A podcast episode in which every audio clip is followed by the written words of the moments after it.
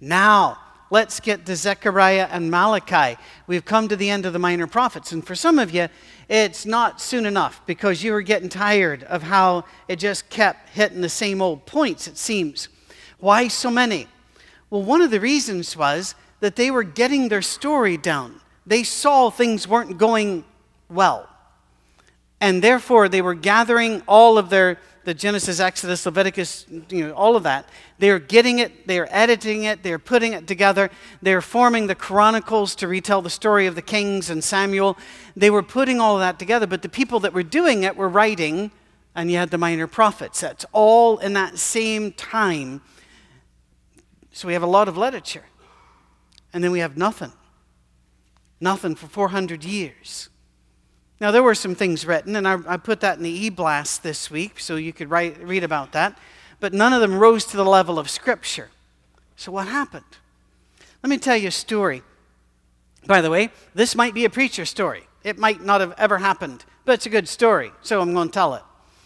The story is told of a man that studied eagles. He was an ornithologist. He studied eagles, and he wanted to understand I'm trying to find another word for fecundity, for how many eggs they laid. How's that?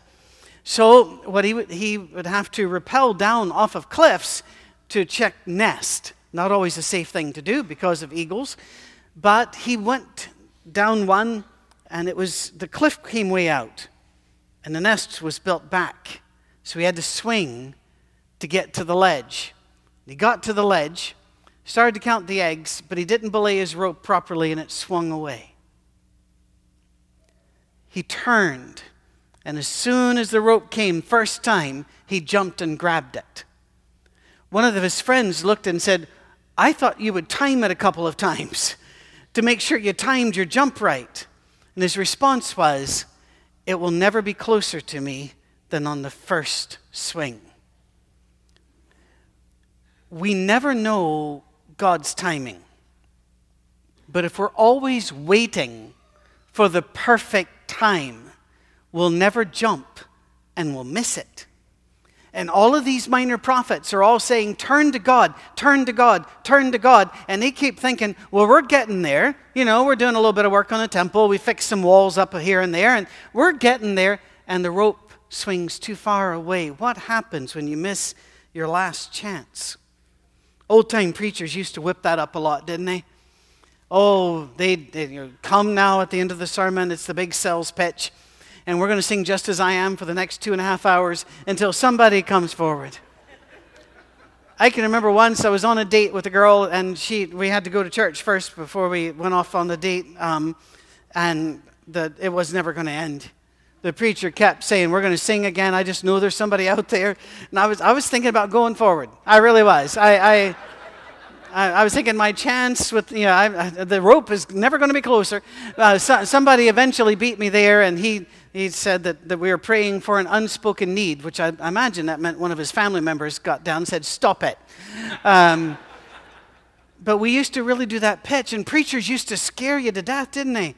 About Jesus could come back before the sermon's over. And I'm thinking, when I was a boy, I was even thinking, well, by the way you're preaching, the odds are pretty good because you're not stopping. But as a little boy, I can remember making a promise to myself that if ever I had a chance to speak to a church, I wouldn't scare little boys. What happened to the invitation? People say, why don't we do that? Is that a lack of faithfulness? No. In most countries, it's considered an insult. Because, as in Scotland, for example, the American evangelists will come over and they'll push for that, at the end. And a Scotsman will look at you and say, well, why do you think I'm the kind of person that would make a life-changing decision based upon 30 minutes? We need to talk about this more. Why don't we push so hard? I think sometimes it's because the culture has moved on. We're not 1920s anymore.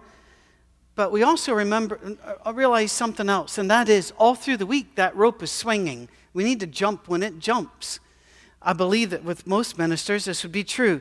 The vast majority of baptisms we do are during the week because they're ready then. That's when they come. Haggai wrote to the people, talked about that last week, saying, build the temple, Zechariah writes to them, that's this week, 2 months after Haggai, encouraging them, keep building it. But they were thinking, oh, there's nothing. We're building a temple, we're gathering our literature, but there's not much going on. I mean, what's the point to this? And please, you've wondered. You've wondered what's the point.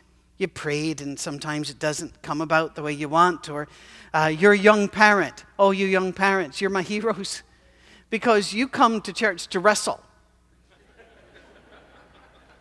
It doesn't, you know, Mark's up here and he's talking about standing and sitting like you have any control over what happens to your body through the whole thing.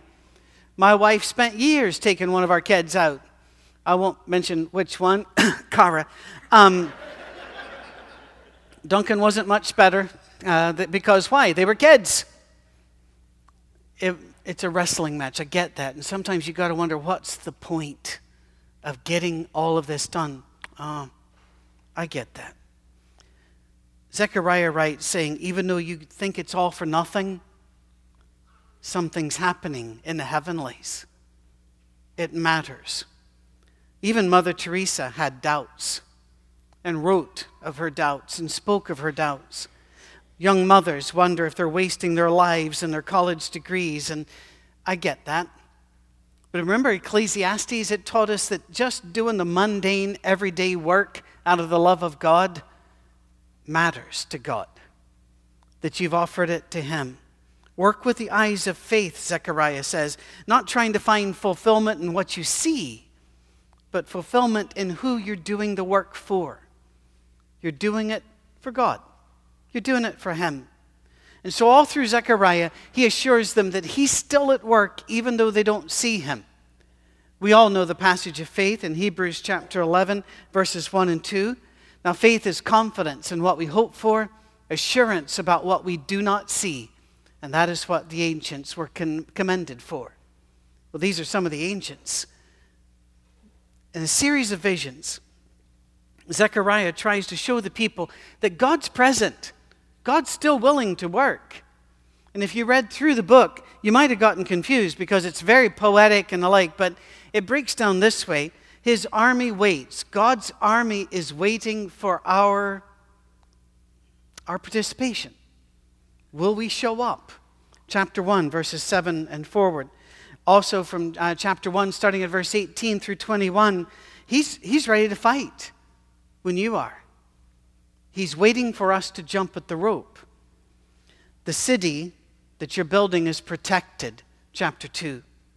Chapter 3, God's cleansed you from your past. Don't come to God and say, my past disqualifies me from the present work. We all have one of those past. We really do. You might be thinking, oh no, I was, a drug addict and all this other on the street and the like. Yeah, your sins are on the outside, ours were on the inside, still sin. God says, I've cleansed you from your past. Don't let that hold you back. Chapter 4, God's resources are at your disposal. You see, that's one of our problems, isn't it? We think of God's resources as being our bank account and our attendance and our average age. Or no, God's resources are a lot bigger than this. And He says, they're available. Just let me know. God's work in chapter 5 of cleaning up evil, He's doing it now. We just don't see it sometimes. In chapter 6, He's waiting for us. Frank Peretti, years ago, back in the 80s, wrote a couple of books, This Present Darkness and Piercing the Darkness, about prayer and spiritual warfare.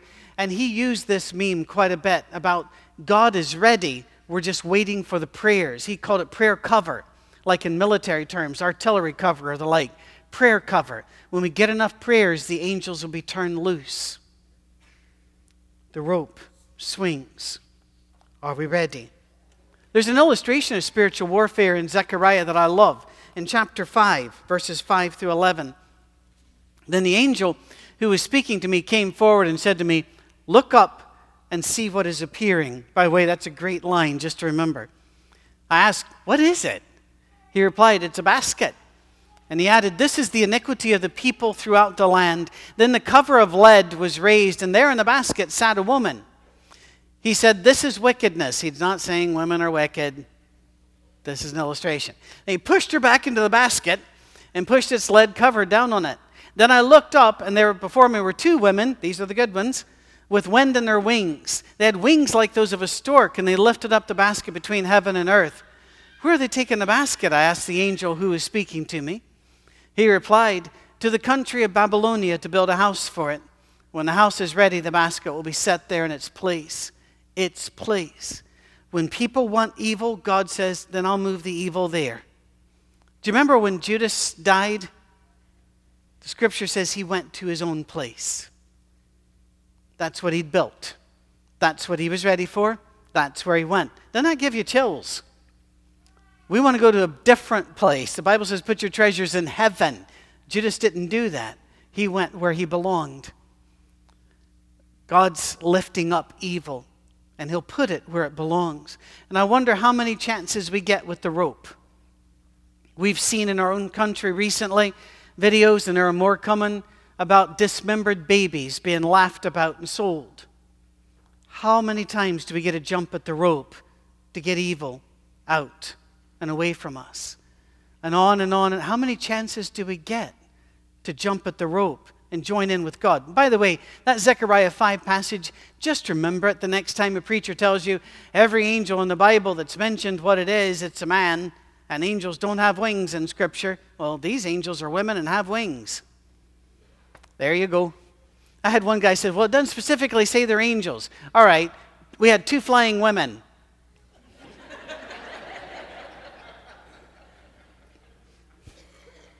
Call them what you want. I would call them ma'am. All the way through Zechariah, he keeps this same thing. Return to me, return to me. Another way to put it is jump at the rope. This is your chance. Jump at the rope. Do it now. Well, they don't. And that was their last chance. So now comes Malachi. Malachi chapter 1, verses 6 through 8. A son honors his father, a slave his master. If I'm a father, where is the honor due me? If I'm a master, where is the respect due me, says the Lord Almighty? It's you priests who show contempt for my name. But you ask, how have we shown contempt for your name? By offering defiled food on my altar. But you ask, how have we defiled you? By saying that the Lord's table is contemptible. When you offer blind animals for sacrifice, is that not wrong? When you sacrifice lame or diseased animals, is that not wrong? Try offering them to your governor. Would he be pleased with you? Would he accept you, says the Lord Almighty? Oh, what's going on? All right, here we go. Have you ever been to St. Paul's in London or to Notre Dame in Paris? If you have, there are little signs off to the side. Kind of sad signs, because it will warn the tourists in several different languages, beware of pickpockets, beware of thieves, in the building, in the church. Why? Well, that's because that's where the money is. That's where the tourists come. And so the thieves get in there as well. And as sad as it is to talk about somebody who would steal in church, it's even worse to have somebody who would steal a church. And the priest had stolen the church. Now, all it was a secular, social type of, hey, we're Jews, so we go here. That's it. And the people's sacrifices were awful. They were bringing disease stuff and the leftovers, and the priests were accepting them. Now, the priests grumbled the whole time, but they still accepted them. So let's review. People have been taken into captivity, but now through the kindness of God, they'd been returned. Build the temple. Get it right this time. The rope has swung and given you a chance. Ezra comes to build the temple. Nehemiah comes at least twice to build the walls. God keeps throwing that rope at them. But the problem was this, just to come to the payoff here. The people had returned, but their hearts were still pagan. They showed up to church, but their affections were still to the world. They showed up for the sacrifices, but they didn't give their best. The world got the best. It's kind of like, think about this. Let's say you're going on a first date. You go to a nice restaurant, you sit down, and the person across from you, you want to get to know him. They pull out their phone, start playing on that. How's that work? Is that good? You know, unless they're texting you, which could happen.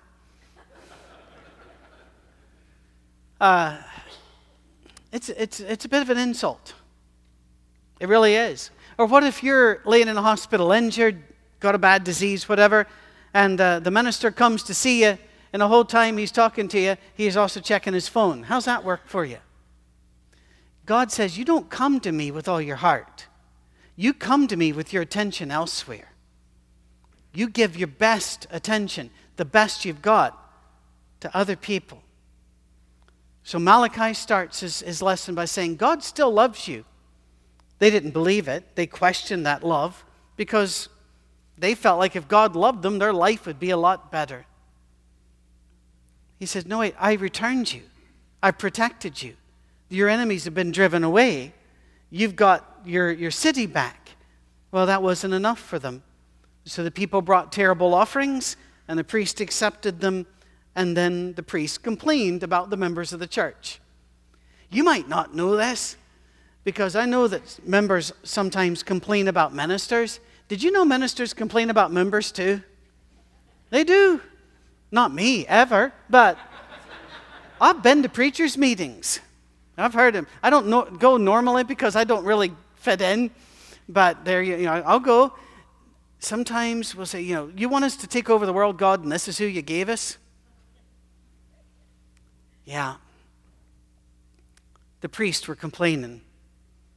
God warns the priest and the people that what kind of gifts they bring to God indicates what kind of God he is. Take a look at this in chapter 1, verses 11 and 12. My name will be great among the nations. From where the sun rises to where it sets, in every place, incense and pure offerings will be brought to me, because my name will be great among the nations, says the Lord Almighty. Cursed is the cheat who has an acceptable male in his flock and vows to give it, but then sacrifices a blemished animal to the Lord. For I'm a great king, says the Lord Almighty, and my name is to be feared among the nations. He says, I'm going to be honored. If not by you, I'll move on and find somebody else. What a chilling thing.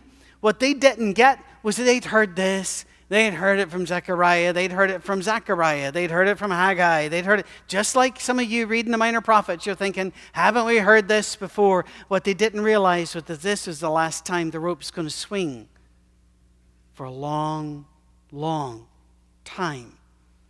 They always thought they had another chance. Always thought they had another chance. Have you ever heard of somebody who worked hard all their life, saved money all their life, and after retirement they planned to travel with their wife or husband around the world, and after retirement they died and never happened? One of the things that Cammie and I decided to do a long time ago was take advantage now, see things now, go do things now, love on each other now, because you never know. You never know. And it's something I would advise to all of you because, frankly, I've been a minister for a long time, and I've buried a lot of people at the end of December who died with unopened presents. They died at the time of year. The presents were under the tree, but they didn't survive to get them. God says, open the presents, live your life, do it now, move now. Not the crazy, eat, drink, and be merry, for tomorrow we may die. No, no, no. Live your life for God now. Enjoy what God has done for you now. Tell others about God now. In chapter 2, God tells the priests that they've had their chance. That's the ministers. They've had their chance. In fact, the sins they've done will be rubbed in their faces. Look at chapter 2, verses 7 and 8. For the lips of a priest ought to preserve knowledge, because he's the messenger of the Lord Almighty, and people seek instruction from his mouth.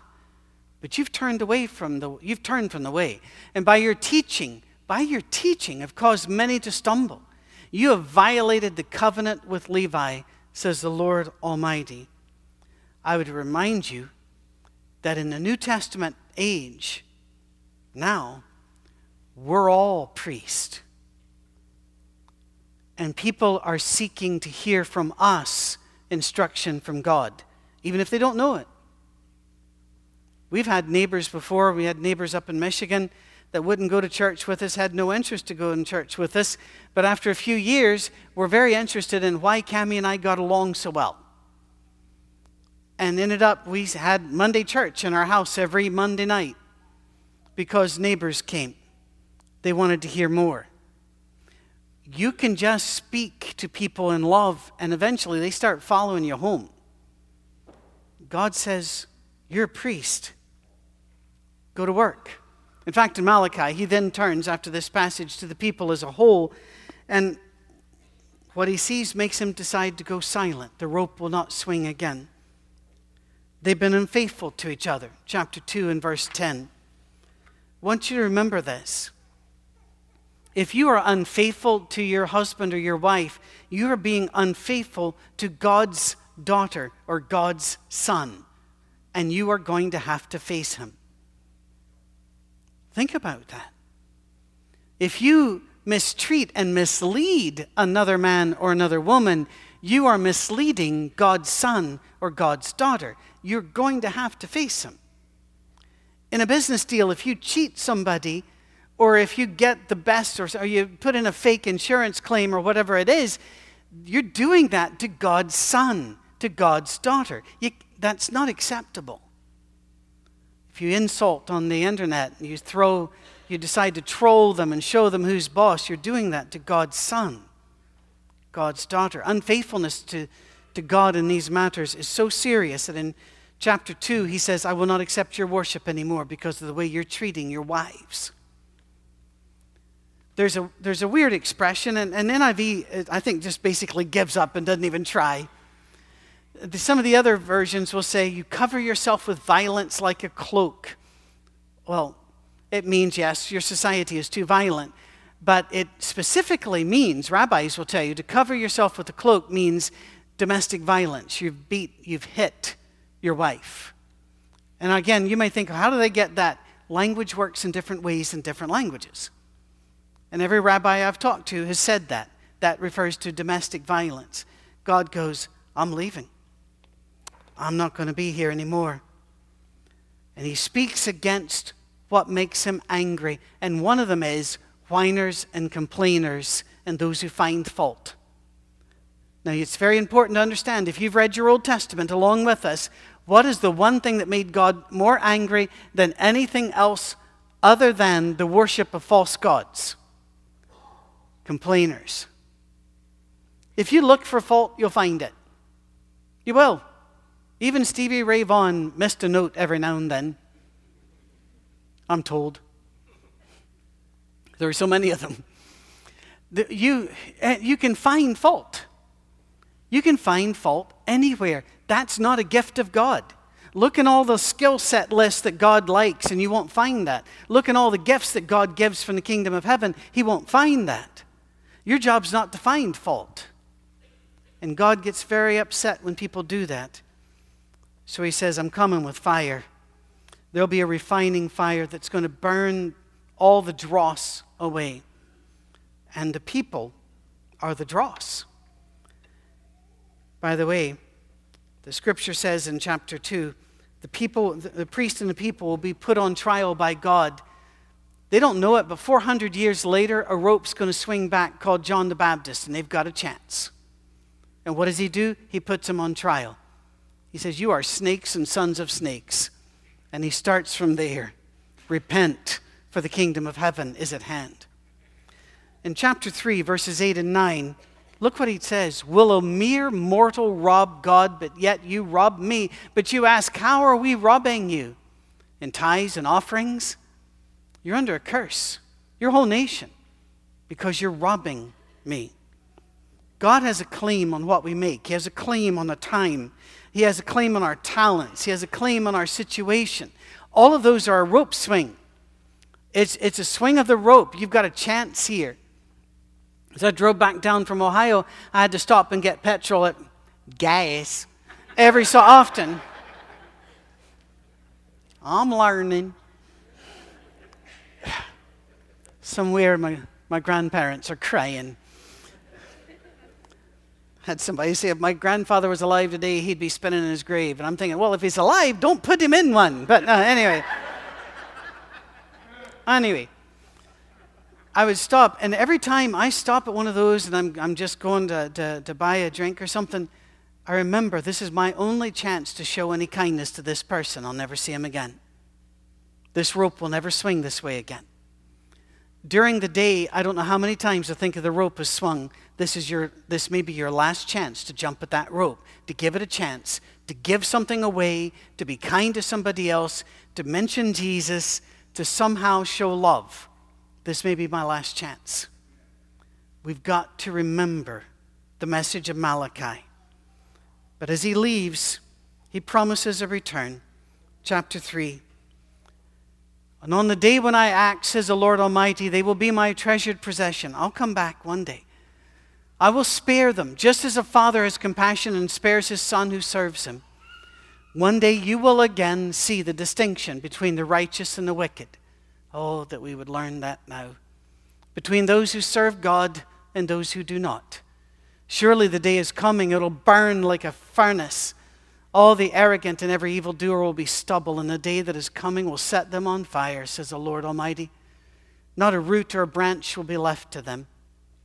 But for you who revere my name, the Son of Righteousness will rise with healing in its wings, and you'll go out and frolic like well-fed calves. Then you will trample on the wicked. They will be ashes under the soles of your feet on the day when I act, says the Lord Almighty. Remember the law of my servant Moses, the decrees and laws I gave him at Horeb for all Israel. See, I will send the prophet Elijah to you before that great and dreadful day of the Lord comes. He will turn the hearts of the parents to their children and turn the hearts of the children to their parents, or else I will come and strike the land with total destruction. And just like that, he goes quiet. God doesn't quit being God. There are still the Maccabees. There are still heroes that he raises up, but he's not sending prophets anymore. Not for 400 years. They got tired of the minor prophets too. They got tired of, you keep saying this is our last chance, and then it was. For 400 years. And then a rope swings back. John the Baptist, the new Elijah, comes. And look what he has to say in Matthew 3. In those days, John the Baptist came preaching in the wilderness of Judea and saying, what's the first word out of his mouth? Repent, for the kingdom of heaven has come near. This is he who was spoken of through the prophet Isaiah, a voice of one calling in the wilderness, prepare the way for the Lord, make straight paths for him. John's clothes were made of camel's hair, and he had a leather belt about his waist. His food was locust and wild honey. People went out to him from Jerusalem and all Judea and the whole region of the Jordan. I baptize you with water for repentance. But after me comes one who is more powerful than I, whose sandals I am not worthy to carry. He will baptize you with the Holy Spirit and, just like Malachi, fire. His winnowing fork is in his hand. He will clear his threshing floor, gathering his wheat into the barn and burning up the chaff with unquenchable fire. The fire is coming. It's best to choose your side before the day of the Lord. It's best to jump now when the rope is closest. Some of you saw the people standing along the side saying the prayers. Mark, I'm going to call you up here. Go talk to them about baptism. Talk to them about what it means to be a Christian. Talk to them about your tithes, your gifts to God in whatever way you give it. Talk about how to be involved in ministry. Do not wait, because everybody gets a last chance, but you never know it's your last chance. It's the way it works. It's not emotional. I'm not trying to scare anybody. That's life. And that's the way God works. Some of you at the Lord's table remarked on the prayer. So let's say that prayer together. Let's all stand. O God, Lord of creation, we invoke you. You are our gracious counselor. Do not turn your face against us. for you are our judge and our benefactor. You are our king, you are our law. Yours is our flesh, our body. We love you, blessed Christ, for our souls are yours today and forever. Let us live to reveal you, O King. May we live all our days in your royal dwelling. May we eat the feast from your table. Do not leave us behind, O God, but let us move when your Spirit moves and stay when he stays. Thanks be to God.